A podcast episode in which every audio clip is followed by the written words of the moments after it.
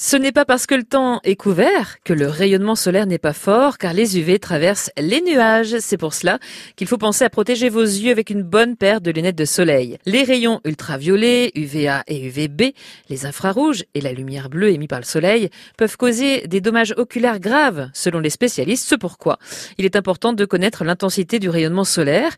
Il faut regarder l'index UV, qui est généralement indiqué sur les bulletins météorologiques. À partir d'un index égal à 4, il faut porter des lunettes. Notez que c'est le 21 juin, lors du solstice d'été, qu'ils sont le plus forts. Certaines personnes sont plus sensibles hein, aux méfaits du soleil que d'autres, comme les bébés par exemple avant un an. 90% des UVA et plus de 50% des UVB arrivent directement sur la rétine. Alors prudence, protégez vos enfants.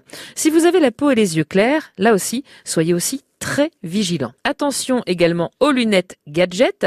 Achetez plutôt des lunettes de catégorie 3 ou 4 avec la marque CE correspondant à la norme européenne. Et avant de choisir votre paire de lunettes de soleil, notez qu'un degré zéro ne protège absolument pas des UV solaires. Elles servent pour l'intérieur ou alors pour tout simplement faire joli. Enfin, les catégories 1 et 2 sont adaptées aux luminosités solaires atténuées et moyennes.